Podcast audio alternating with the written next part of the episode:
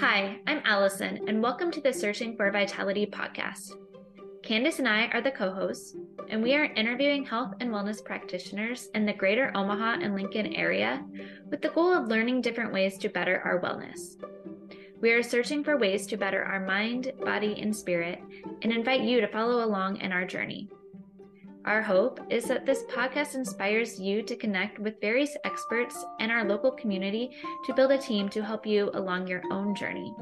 We hope you enjoy this episode.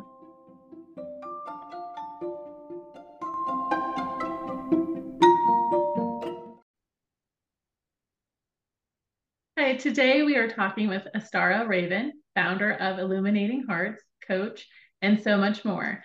Thank you so much for joining with us today. And could you just little, you know, talk a little bit about yourself and how you got into the work that you do? Absolutely. It's kind of a circuitous route. I have a background in architecture. I actually keep my license up. I'm licensed in the state of California, where I'm originally from. And I was working for a big architecture engineering firm for a good number of years.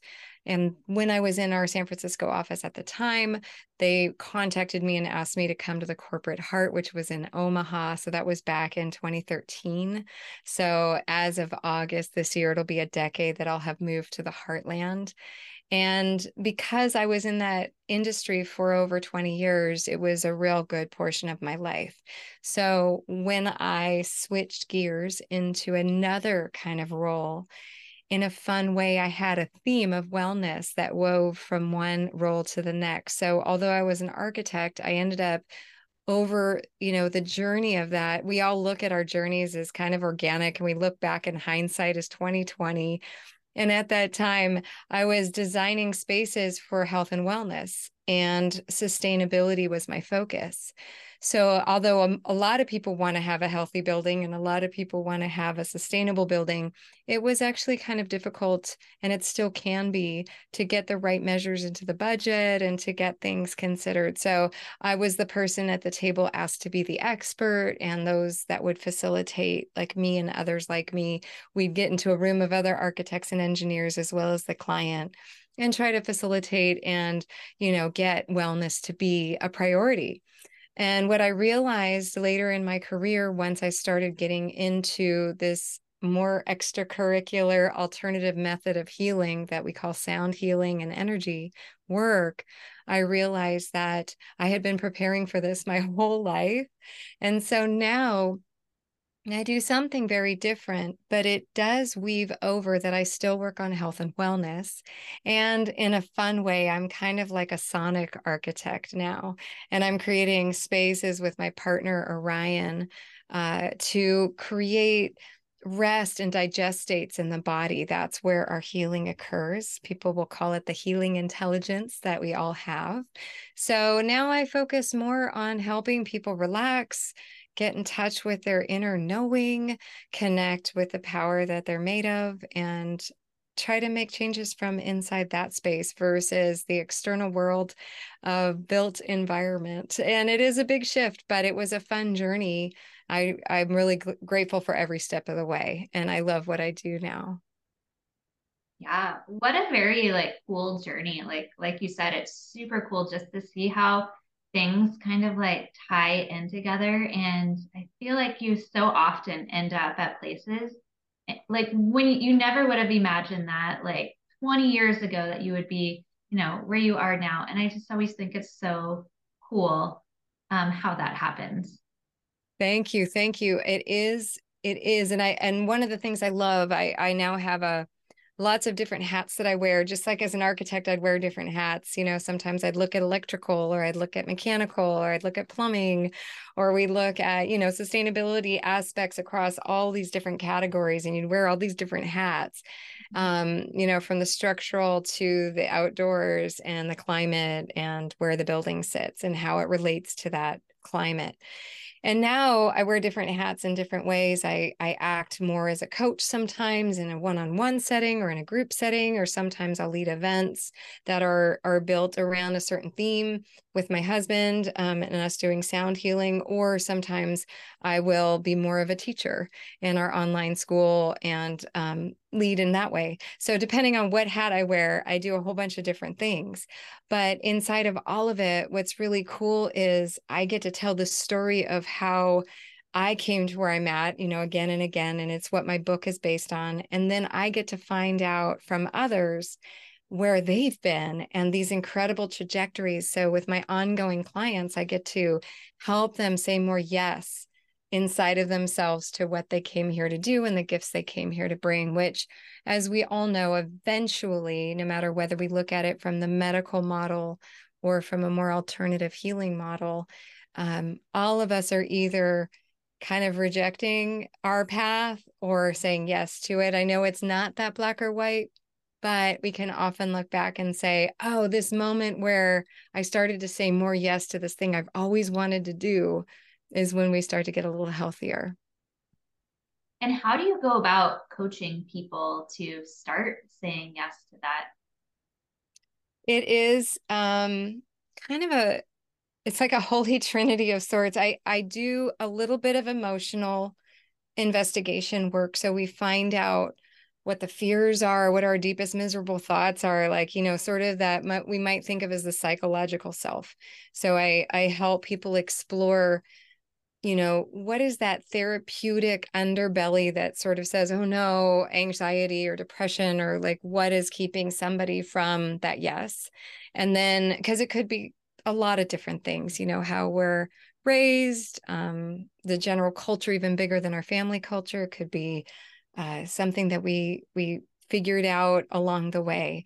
And then there is um, you know sort of that spiritual component. Some might call it mystical some might call it meditative or mindful but to be in the now you know how do i like eckhart tolle talks about and some other thought leaders like ram dass you know be here now. How do we do that? And sometimes that just you know, full participation living takes a lot of courage and a lot of spiritual tools. So I teach people somatic things and how to understand how energy, subtle energy moves through their body, how the physics of their body works, not just the kind of what we would think of more the mechanical of our organs and our blood and anatomy, but also the subtle energy bodies, because uh, it really is a cool and wonderful thing that some of the bigger traditions like Chinese medicine and Ayurveda have been studying for thousands of years. And we're starting to get more in our contemporary society on board with some of that ancient knowledge. And then I also like to kind of get visionary with folks, you know, so we have the past, our psychological self, we have the present, our mystical self, and then we have the future, that that like heart desire, that rocket of desire that we might want to ignite or maybe go, oh no, I better not. and I love to get visionary with people. And the best way to do that is to help them really get inside of themselves. So the name of my online school is called Inner Space Academy because a lot of these things that we want to solve are going to actually be a journey inward as much as it might be talking with me or another therapist or you know somehow some way sorting through all those layers of self. I love kind of looking at it from all those different angles and just getting a, a longer term together with a client so we can start to unwind all that stuff and get really aware of the bigger picture of ourselves. And then when you were mentioning before sound baths, I've kind of heard that before, um, sort of on social media. Can you talk a little bit more what that is, or if someone does have a sound bath with you, what they experience or what to expect? Absolutely. And it really can change sound healer to sound healer, sound worker to sound worker just like any architect is going to have a different kind of design approach um, every human's going to have their own signature way they approach sound and it should be that way. We're all unique right? So the way that we do it at illuminating hearts is we have a lot of gongs and gongs are our joke as we play heavy metal and gongs are this really interesting resonance tool because when you whether you strike it with a mallet that's kind of like a cushioned mallet it looks like a little stuffed animal on a stick and or you have a more rubber kind of mallet that creates a different kind of resonant sound that might sound like a, a whale floating through space or something. So whether it's kind of like a, a, a bigger um, resonance of this mallet strike or a mallet rub it can evoke different sounds and they have lots of undertones and lots of overtones that our body knows instinctively and it's very relaxing. Even if somebody's not a seasoned meditator or they're not good at relaxing or they think oh good luck i can't rest like i've gone to massage or i've gone to meditation class i can't do it it's pretty cool so the way we describe it is imagine that your mind is like a snow globe and the snow globe can get shaken up. Like in the morning, we wake up and we go, oh gosh, I have this to do list. I have to get to work by this time. I'm running late or whatever it is. And the snowflakes are all shaken about by thoughts, concerns, strategies for the day. And in meditation, the goal is to let the snowflakes settle. All those thoughts over time, if we sit maybe 5 10 15 minutes is usually a good rule of thumb. By about 15 minutes the mind can typically settle and then the snowflakes slowly go down. They start to sink and settle. What the gong does is it becomes kind of a focal point. So the mind can't really resist it and what happens is the gong, because of these overtones, these undertones, and the real wide band of frequencies that it offers, that's a little different than our day to day sounds, it will actually kind of grab those snowflakes and just help pull them down. So even if a person is like, oh, I don't know how to meditate, I don't really like meditating, it gives them this incredible focal point for their protective mind, you know, that personality aspect that we call the ego. That's like, oh, is that safe? What's that? I don't know. And so it's this fantastic invitation for most people of all ages, all walks of life, any kind of health issues that they can come in. And as soon as one strike of the gong happens, they'll usually stop talking and look and turn and go, What is that? So it it is a it's a magnetic kind of resonant quality because it's got such a wide bank of frequencies that you know, people know in their bodies, ooh, that's interesting. I want to listen to that further. And then slowly but surely the snowflakes start to settle. How long do you typically do like a sound bath session for? It can vary.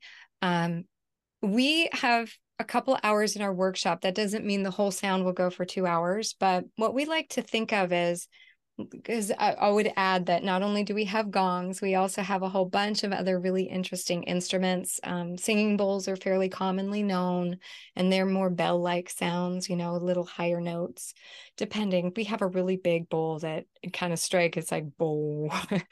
but um, between the bowls, the gongs, we have didgeridoos, which is basically a little eucalyptus tree trunk that's been sliced top and bottom and it has one hole and Orion does circular breathing with it. It creates a really interesting drone note. So, all of those sounds together can really relax people. And when we do our work, even if it's a two hour workshop, the main goal of the workshop is to prepare people for the sound, give them some beautiful sound, and then help them come back into the world from the sound. Because when we use those types of frequencies, we start to use more of our brain than we normally do. So, our beta wave state of our brain is kind of that go, go, go, snowflakes tossed about, to do lists, action items, meetings, driving, all that stuff. That's a, a very common brainwave state. Probably the dominant for most people is all day long beta. And maybe, unless they're daydreamers, and they're deeply imaginative artists. There's not a lot of permission slips for people to go into other states. But inside of our sound, we actually can help people get to alpha, which is that kind of aha moment when we all have a breakthrough or a joyful insight. It's a it's a kind of happy state of being. You know, we all wish we had alpha more. And we see it in babies where they kind of coo and they look at things with fresh eyes. Um, theta is a state where we're not asleep, but we're day, we're kind of daydreaming. We might even have a vision of something. Albert Einstein was known to take naps, and what he would do is he would hold some kind of rock in his hand and then he'd have a metal plate under his hand and when he would go to sleep his hand would roll and get soft and the thing would fall on the plate and he'd wake himself up and what that did was it got him to kind of titrate and test the edge of the theta brainwave state and before he got to delta which is sleep he would snap himself back and that would help him have creativity and vision. And that's how he solved a lot of his mathematical big problems. So, what we do inside of an event is we get people in the sound long enough to get into these brainwave states, but not so long that they get lost in them. So, we'll have some workshops where we do maybe a 15 minute sound bit get back, have some tea, talk and share, ask questions, and then do another 15 or 20 minute sound bit and then do the same. And then we send them out into the world with, oh, I knew what that felt like. I got to relax. It felt so good. I'd like more of it. But then they don't get overwhelmed. For um, some sound events, we do a full hour of sound, and that can be really delicious because people can just rest inside of it. And that can be great for those that have been to them before or they're coming back and they feel comfortable about it. It can be challenging for folks who have done it for a first time because they think, a lot of those thoughts of wait what's going on? Is what does this mean? Am i okay? You know it's it can be a vulnerable place to really relax with a whole bunch of other people. And so we do privates out of our house for those that prefer to just have it be them you know with a sound or, or a friend or a partner. So, do you usually find or hear from people that the benefit of this, like, I know it's like gets them into that rest state, but is it generally like healing in some fashion, or is it more of like an enlightenment that they have? Or how would you describe that? It's a really great question. And what's so fun about this is it actually is like yes, yes, and yes, and yes. So it really depends on the person and what they need. And sound, we've learned over time, behaves a lot like water. I know that sounds kind of interesting to say, but it really follows the path of least resistance. So if somebody's gotten, let's say, like recently within the year or two they had a surgery they'll be laying there in the sound you know it's kind of doing its thing and they're trying to relax or they're getting relaxed and they'll say oh that knee surgery it felt like angels were knitting it back together. Or we've heard others like there's a heat in that area and they decide oh i need to start moving it and so maybe they kind of roll around a little on the mat or get up and walk around because we encourage people to trust their body and then they find that through that process, it got them to release and go to a next level of healing. So there's a lot of really cool physical effects that happen. Spiritually, um, some people who are interested in a more spiritual life or a more spiritual expression, they'll have entire journeys. They'll talk to like loved ones who have passed. They'll they'll emerge and say, both of my parents are dead i didn't get along with them in this life but they've got they said they've got my back and they came and visited me and said so much loving messages that they are transformed um, uh, we had one woman say that her brother who had passed came and was with her we've had people say they didn't understand it but it felt like it was another lifetime and they were dancing around a fire so it was as if they were maybe even having a past life memory we've had people report we have a Patreon site and we have people that can just go and pay $7 a month and they can have access to all these great recordings.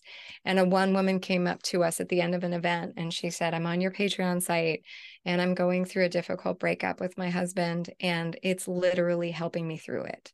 Like I listen to it every single day. It grounds me, it centers me, and I can face the difficult changes. And so it really just depends on the person and we live by those you know all of us in any business it's like oh it's working what we're here to do is working so it's really of course profound that everybody's finding benefit when they find it but when we get the feedback it just makes us so happy yeah it sounds like a very powerful um like healing modality and i had no idea i mean i kind of thought you just go and it's relaxing and you feel maybe rejuvenated and rested after. So that's really cool. You know, and and what you're experiencing does exist. Um, there are some really great people in town, and their only goal, which is perfectly beautiful is to just relax others. And that is where the healing happens, by the way. There's a parasympathetic nervous system and there is a sympathetic nervous system. So, for those that don't know it, the sympathetic does the fight or flight, freeze or fawn. The parasympathetic does the rest, digest, heal. So, the idea with the sound in general for sound healing is hey, let's get people into the parasympathetic nervous system. It's the same thing with chiropractics, acupuncture, massage, Reiki. They're all trying to get folks into that rest and digest state because that's your natural healing intelligence is that parasympathetic nervous system. And so some folks, that's the only goal. It's like, let's just rest you. And we've done that. We can do that. And it's really profound to just come and rest and not even have a goal or a healing intention and just go, I don't know what happened. I just rested. That's magical.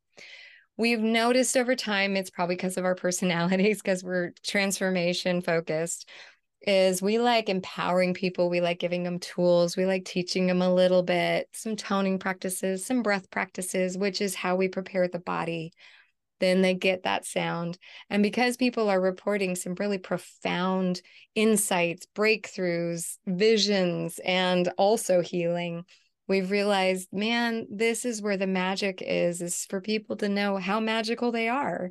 And if they just have a platform a kind of quote unquote architecture so to speak to go into that space then they will and they maybe have never ever thought they could do that and then they go into that state of awareness or that aha from the alpha brain and they say oh my gosh i didn't know this was available to me. I want to do this more because that's very empowering place to be to know i didn't know i could do this. I didn't know i was capable of such great things. Um, i thought it was just you know these fancy folks that i i pay money to to have them vision for me and to realize they can vision for themselves. It's it's quite quite beautiful. I love it's one of my favorite things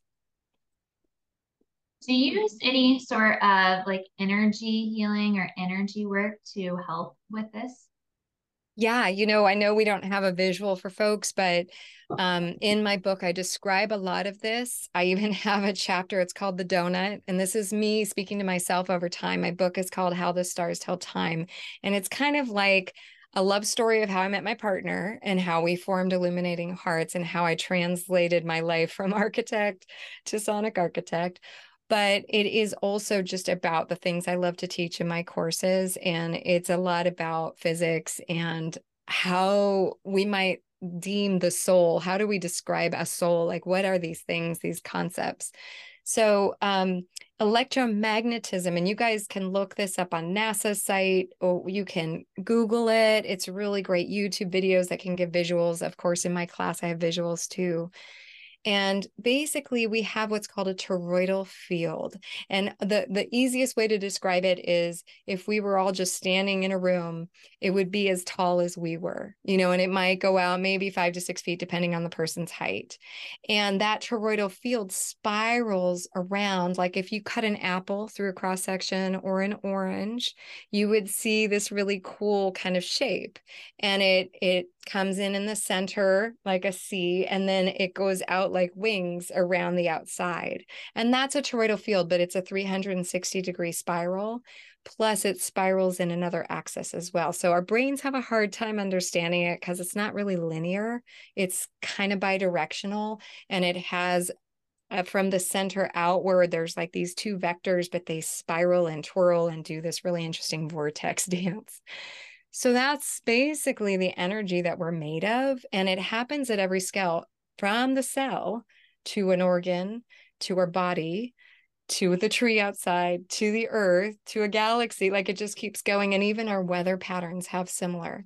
So, a great way to look at the earth is just like at our heart, where this spiral comes out and spirals around the equator. You can actually look and see how the weather patterns kind of have a vector going one way and the other, and they spin out. So it's a fractal, is what it's called. It's basically a pattern. And when we do energy healing, there's Reiki out there. And a lot of folks who use Reiki, they'll they'll plug into a different system from Japan or different places where a teacher or a master will say these are the symbols to use. This is the way to work with the energy. I do it a little bit different because I'm kind of that architect brain and I have that engineering mind and I love physics and quantum physics.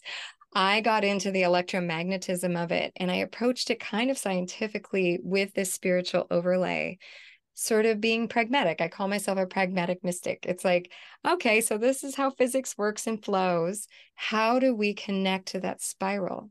So, a great way to go back to that description of a sound bath is if we all have this toroidal field spiraling around us, it can get wobbly. And the way it gets wobbly is there might be some stuck spots in our body, an actual physical location, or in what they call the nadis or the meridians, these sort of energy rivers that run through us. And there's an energy field around us, right? Because we have this big toroidal field that extends out that might also have some little spots and stagnancies or buildups and or or vacancies and then it has a hard time flowing well it can get wobbly the way I would describe it in our pra- practical day to day is whenever we get accident accident prone, maybe extra grumpy, we're we're reactive. It's a hard time settling even with our best tools and skills. We're like, what is wrong with me today? Well, you probably have a wobble in your field. And that's when it's great to see a chiropractor or do acupuncture or come to me or somebody else who can help tune up your field or go to a sound bath or get a recording. And so the concept of that is energy work to me can be very, very simple. It's either that vortex is flowing or it's not. And we have lots of energy centers. There's the seven main chakras that people speak of, but there's actually more than that. And so I feel excited to share those types of things, those awarenesses of the subtle energy that we are, because it's electromagnetism and how it works and flows through us. And that's basically what Inner Space Academy, a main piece of it is, is all right, what are the chakras? How do they work? What do you mean there's more than seven? You know, and just help explain and make it as, as accessible as possible, even though it's very esoteric and subtle and nuanced, it can actually be visually accessible. And as an architect, I like making it accessible in a visual way for people.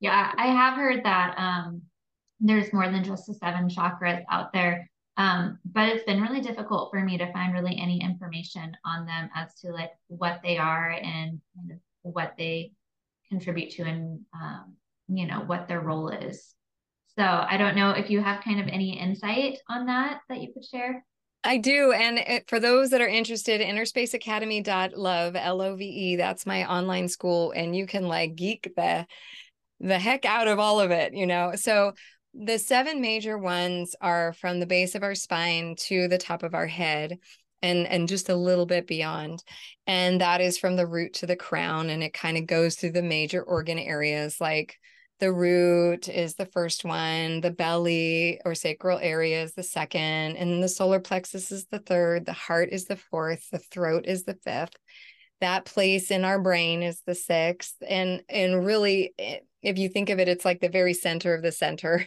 So if you were to look from a vertical and a horizontal axis in in a couple different directions that's the center of the brain and some people call the third eye. It's the pineal gland. It's an actual eye. It has rods and cones and it's pretty cool stuff when you start to get into the anatomy and then there's this area right above the head. It's like if you think of the fontanelle and the soft spot on a baby, and just above that, there's a crown. And that's the seventh. So there's a, a sense of a rainbow, and people say red to purple, like going all the way up. What I've learned over time is there's also some energy centers that are kind of like a sub to the main ones.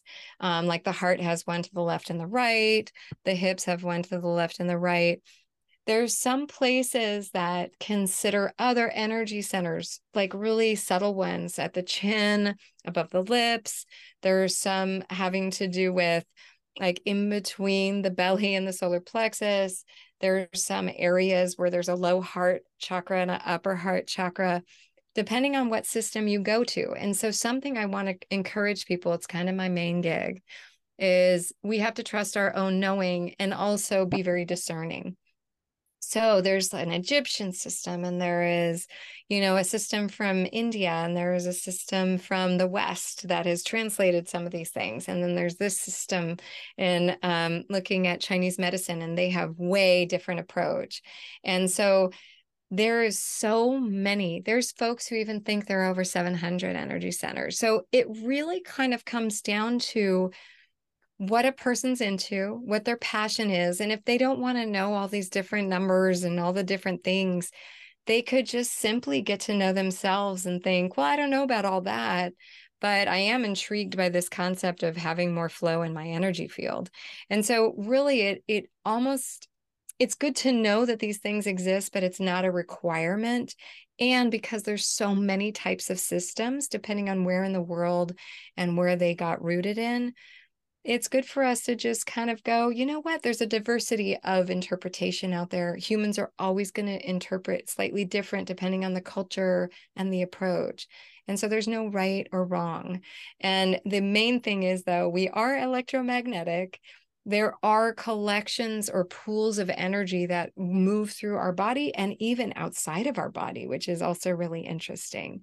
And so, depending on how far down a rabbit hole somebody wants to go, like in my coursework, I can take them pretty far down the rabbit hole. But there's also a lot of stuff that you can look online. And then the more you look, the more confusing it can get because everybody's got a different opinion. And so I actually talk about that in my coursework and take people to some really good scholarly articles that demystify some of this and say, you know, there's no right or wrong. Be open, be interested and curious, and then decide what works for you. So, do you have any advice for um, ways people can become better at listening to their, as you called it, their inner knowing? Yes one of the most simple tools, and I can even just share it right here. It only takes one to two minutes, maybe even less, depending on how busy their day is. You know, those times when you're like, I literally have 15 seconds before my next meeting. and all we have to do is just take a deep breath. And it can help if a person isn't driving and they can close their eyes. If they can't and they're driving and they have to focus, they can just kind of let themselves feel as if they're coming back to their core. So the center of that electromagnetic donut is our heart and kind of our solar plexus. I mean, it's sort of like one big core package here. It's the highest concentration of electromagnetic activity that we're made of. It's a hundred times more powerful than our head. Our head's awesome. It is also part of the center, but it literally is not the center of the center. It's kind of vertical from that horizontal center of the toroidal field. So it's called coming back to center. So if a person is a little disassociated, a little flipped out, maybe triggered, there's things going on just to give themselves some space. Maybe say, hold on a minute and go to the bathroom, or like take a little break or go on a lunch break and breathe deep, come back to their center through the breath. So it would be like take a bigger breath than you've taken all day and then you let it out with a sigh, hopefully. And if not, you at least exhale nice and slow. And after that, you do that a few times. The bonus, what will magnetize that feeling of coming back home to that core, is to think of either something that brought you delight that day, even if you're having a not so great moment. If you come up with just one thing, the first thing that comes to your mind, it could be the simplest thing like a color you like, or a flower you saw outside the building or something somebody said to you the night before or just a person that you love and you see their face. It really doesn't matter what it is. You just think of one thing one joyful delightful grateful thing and you kind of breathe that in on your next inhale so first we just need to come back to our core then we think of something good and it is kind of fun for those that are spiritual, good in God, or only one letter off. so it's like we start to connect up with that bigger, that thing that's bigger than ourselves. And then it's not like the problems go away or the triggers or that difficulty of knowing how to be in their body. They might still have to practice and it may not be easy the first couple of times. But the more you do it, the better you get at it. It's like building muscle and training so we just lift a few weights. Like instead of I'm going to go lift a you know a 200 pound weight, it's like I'm going to do this five pounder.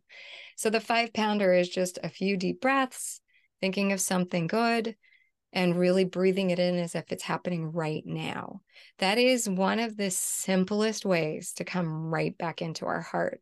I have like 30 other tools, but that's just a really simple one.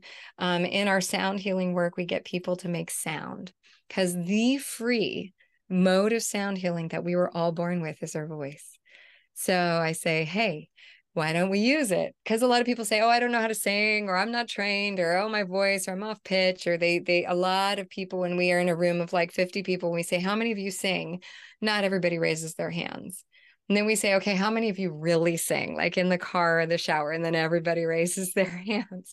So we have these qualifications that are aesthetic in our idea of cultural singing. You know, it's like, oh, I'm a singer or I'm not a singer. But the truth is, everybody that's born that has a vocal cord can sing or make a sound or hum. And that's another really great way to come back into the body and come back into the center. So, the idea, the goal of almost everything that I do can be simplified down to come back to your body, come back into your center and i help people do that that's why we're called illuminating hearts is the heart is at the center so let's go back there so when people are humming does it matter what they're humming like do you need to like hum a certain tune or frequency or just any humming Good. You know, any humming will do. Now, having said that, we do different tools depending on the day or the theme. So sometimes we'll have people just say simple sounds like mm, you know, when we say mm, good, or we say, oh, but not a not a big mouth though, a closed mouth though, that will make a little more vibration in the the mouth, throat, jaw, and chest. And so it's like your mouth becomes a Cheerio and you go, ooh. And then we also do an E sound, which makes everybody smile. And what's so cool about like if somebody goes cheese and everybody starts to giggle a little bit, just smiling starts to change our chemistry. So we could be having a not so great day. And if somebody challenges us to smile, it's almost impossible to be in a bad mood once you're smiling. And that's why there's laughter yoga and all these different techniques of getting people into wellness through their laughter or smile. So we say E and it makes people smile. And that can really you know if you're feeling you know really small you feel diminished maybe a, a, a boss cut you down to size or a partner didn't speak nicely to you or something was happening or your kids are triggering you and they're teenagers or whatever it is you could just say excuse me i'll be right back. Go into the bathroom and just go e and it like expands you back out again and you take up more space again. You know really participate in the world again instead of pulling everything in. Because what happens is some people confuse coming back to the body with diminishing their energy field but the co- the contrast the paradox is you want to be in the body but with a nice big bright bold field. And so it's kind of a little bit of a paradox. The other sounds that we like to encourage people to consider is the sound of laughter is usually ha. So you know you'll you'll text somebody and somebody will go ha or ha ha when when they're if they don't have time to put an emoji in there. And um or you know the evil laugh which is even better that combines mm with wahahaha.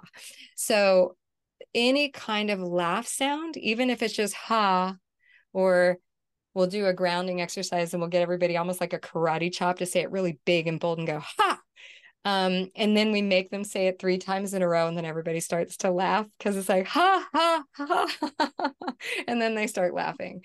So, laughter and tears usually are a sign we're in our heart. Nobody wants to cry, but as we know, it can be really, really cleansing and releasing and important. And some really good cries are what helps people usually get past an issue. So laughter is good, tears are okay too, but laughter is even more powerful because it has the joy resonance. And so we just like to get people into sounds that will either biomimic something that's good for us chemistry wise or can make a lot of resonance in our chest and body like a mmm. Um, one other topic um, that I really wanted to touch on uh, while we were talking is um, shamanism. I know that's something that um, you have some expertise in, and I really don't know anything about it. I've heard about it. Um, so I would love if you could kind of give us an overview about what that is. Absolutely. It's a passion of mine. And I would say, in some ways, although my book, How the Stars Tell Time, is a lot about meeting yourself across time and getting to know some of the physics of the soul and like how we might be operating in this universe and in our bodies. Um, uh, one of the side things I talk about in the book is really this thing I call soul retrieval, and it's a term that comes from shamanism. Psychologically, it could be the equivalent, could be disassociation. So imagine a big event, good or bad. Like it could be a great event, like a promotion or a move that we want to do, or like a big, like marriage or a baby, or like something beautiful. Even that can be a lot for our body, our field, our emotion, or psyche. So what happens is soul loss. So the idea that psychologically it's called disassociation is let's say we don't have the tools or the capacity to handle what just happened, even if it's good, especially if it's bad. And so that part of us just kind of freezes and just steps back a little and might even get quote unquote disembodied. Now, imagine when you've got a whole planet, especially certain cultures around this planet that don't encourage really taking the time to reconnect with parts of us that might be disassociated. We have compounded disassociation or soul loss. So, whether we use a shamanic term or a psychological term, it's quite natural to have it happen.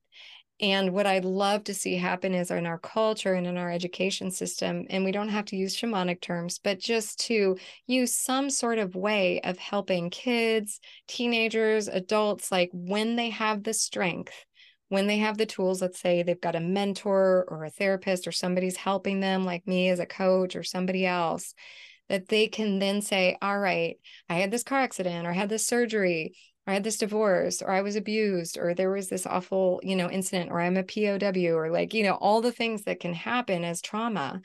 And we go back almost in time, visit that at a sort of metaphorical, visionary level. And then we call that part back home. I did that when I had a car accident in 2007 and I was new to this. And a friend of mine who had had some training, she said, Have you gone back to the freeway to call that part of you home? And I said, Oh my God, no, that sounds so straightforward. and so I did. I just sat. I was good at meditating. I was very visionary. I had a gift for it. Turns out this is one of the things I was meant to do on this planet. And I brought that part of me back. Now, just for those that have never ever had any knowledge of shamanism or for those that are really intrigued by it but it's just new um, and maybe those that have been interested in a while and didn't know this the term shaman is a siberian term. So there is a lot of terms as you can imagine in different tribes around the planet that would describe the same kind of ceremonial leader or a person that would have that type of role in a society what shaman or shaman means in Siberian basically is one who navigates between what we can see, like we taught, we say, okay, here's my 3D solid reality, and then what we cannot see, which ironically enough is what quantum physics is trying to explore.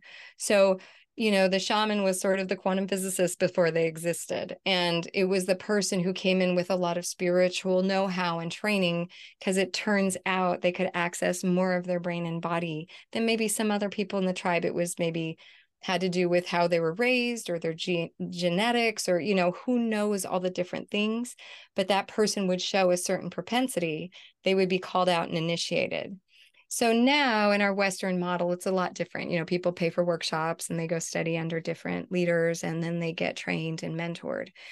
And they may or may not honor different traditions. Like there's a tradition in Peru and in Hawaii and in Norway and in Mexico. And, and you know, I mean, they're all over the world from Siberia to Mongolia to Canada. There's different tribes all the First Nation tribes around the world have their own version of this and they have different thoughts and beliefs and it's perfect you know it's like just like us with all of our different religions and spiritual traditions we have a big diversity. So what we're learning from a western model is we have to stay open respectful of the tribes that we're studying under make sure that we are giving you know acknowledgement to the traditions and letting the people know the land that we sit on like here we sit on omaha land Um, but they were dislocated certain hundreds of years ago. And who was the tribe before that? Like there's a lot that hasn't been noted. But shamanism is that person who is able to navigate that unseen world, that thing that is kind of uncomfortable in our Western culture, because we surely like solid evidence, data, and logic. But for the shaman, the more logical place is the unseen because that's where everything begins.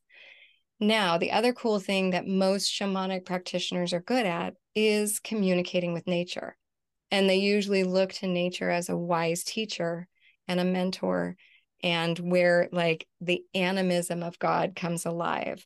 So, you know, how, or if somebody uses a different term, they might say universe or creator or whatever word, presence of all that is, whatever word somebody wants to use. So, shamanic practice is typically, hey, this person might go to a doctor and they would say your blood blood pressure's high or you have diabetes or you've got this thyroid problem or you've got this autoimmune disorder we're not sure what it is but you're inflamed and then they'd go and they'd say, here's this pharma, or here's this thing that you have to do, or here's a physical therapist you have to see, or you've got to go and do these other things, or get this hormone therapy. So, like Western medicine will say, here's the Western medical model, here's the physical solve.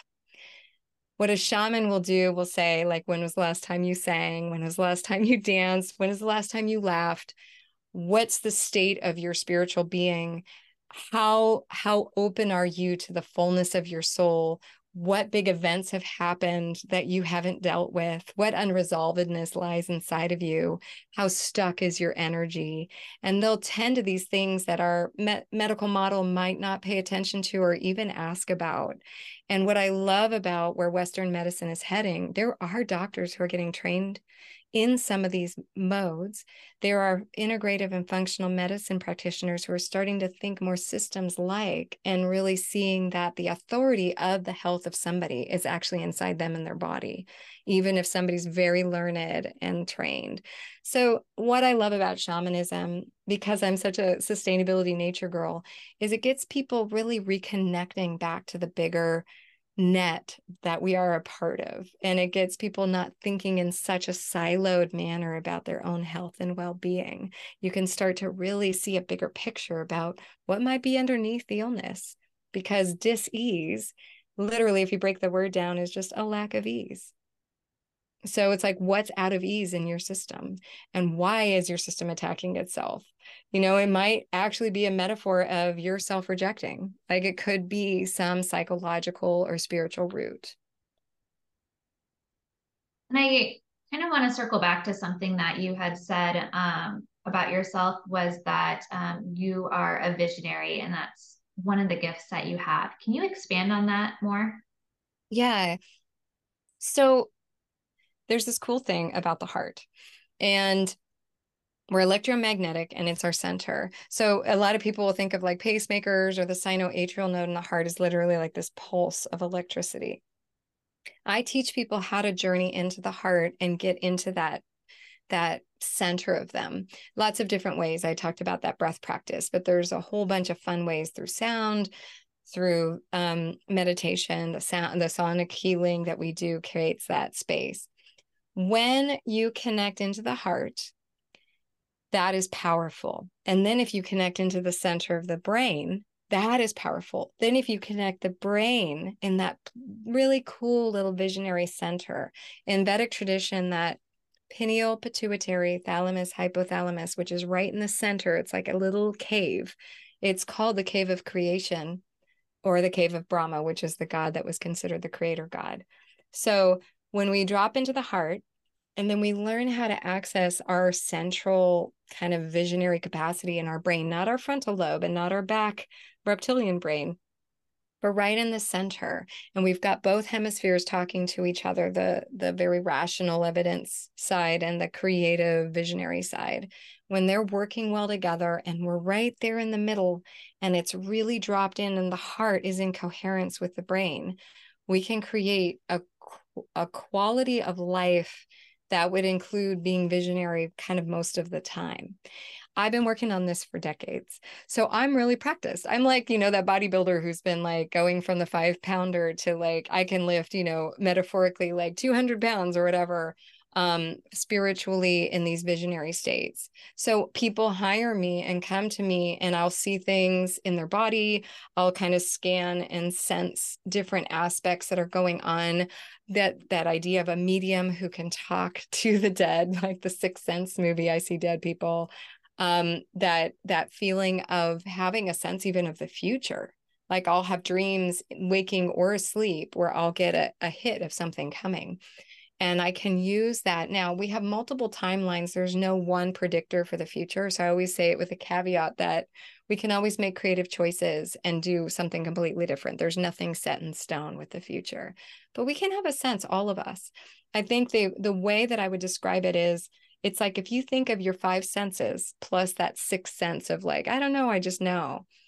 All of those have an expanded ability not everybody gives permission to it, but we can all do it. I've just been practicing for a really long time. And so Inner Space Academy is kind of a great training ground for people who want to practice tapping into bigger senses and getting stronger in that. Um, I have therapists and I've worked with nurse practitioners and um, massage therapists and different folks that are coming in and Reiki practice, practitioners and shamans in training, people who are like, I want to get better at this so I can help my clients better. Because the more visionary we let ourselves be, in a way, the more magical we are. Suddenly, we're having access to something that's not just limited by the rule book in front of us, by our society that says, no, this is what's possible. No, this is what's possible. We want to come in and say, hey, there's more potential than you can see. And because I'm dropping into my own authority and connecting with that wonderful pulse of electromagnetism and it's flowing really well, and I'm I'm connecting my heart and my head really well, I can see and sense things that most people could if they wanted to, but don't give permission to. So, because I've been working on it a while and I have full permission now, I call it psychic prosperity. And it's it's a, term I heard years ago by um, another thought leader that I really like. And I thought, that's it. We can be more prosperous. We don't have to just go, oh, these are the psychic mediums over there. I would love to see a world where more people are empowered into their visionary states so that we've got really empowered, well, eh, like the wellness focus is yeah, I'll go see the doctor. I don't have to like throw the baby out with the bathwater. I can see what Western medicine has to say. And then I'm going to go look at what might be the other layers and levels of this because maybe I don't have to take that prescription not forever. And maybe I'll take it temporarily, get to a different place, and then get to these other issues that are tended. And that visionary state can help people feel confidence in that and trust their bodies and trust their healing intelligence. Because it turns out we're way more magical than we realize. Yeah, I think that's super fascinating. And I love how you talk about um, that there's so many different like layers and facets to everything. And um, it's different for everybody. And it's really exploring that and figuring out what works best for yourself. Um, so I think you described that beautifully. Um, if somebody wants to work with you or they're interested in one of your workshops or they want to read your book, how can they find all this information? How can they connect with you?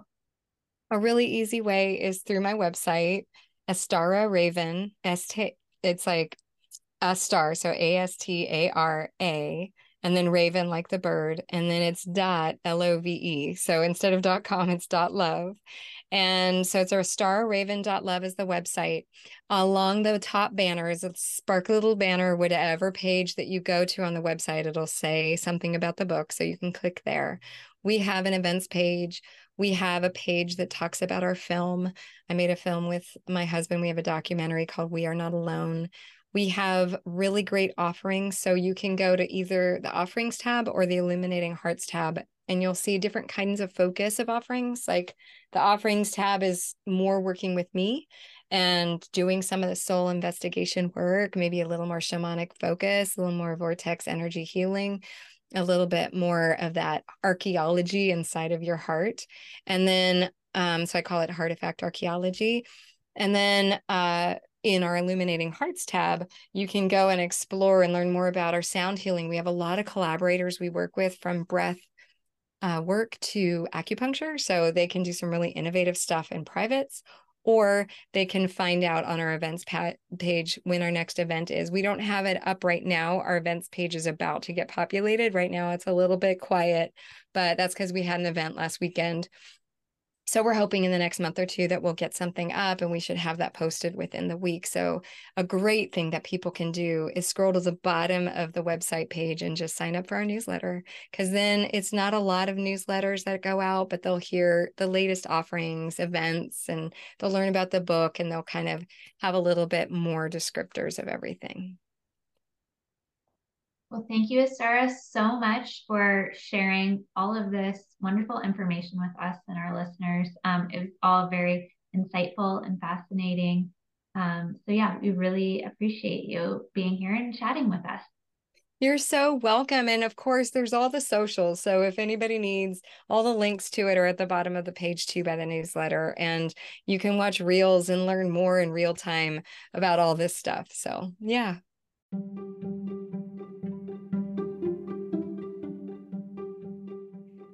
Friends! If you like what you heard on this episode, please subscribe to our show on Spotify or Apple Podcasts so you can be notified of new episodes. Please leave us a rating and review to help others find our podcasts, and we love reading your feedback. You can also follow us on Instagram at Rooted Vitality and let us know if there are any topics you would like us to discuss or dive deeper into.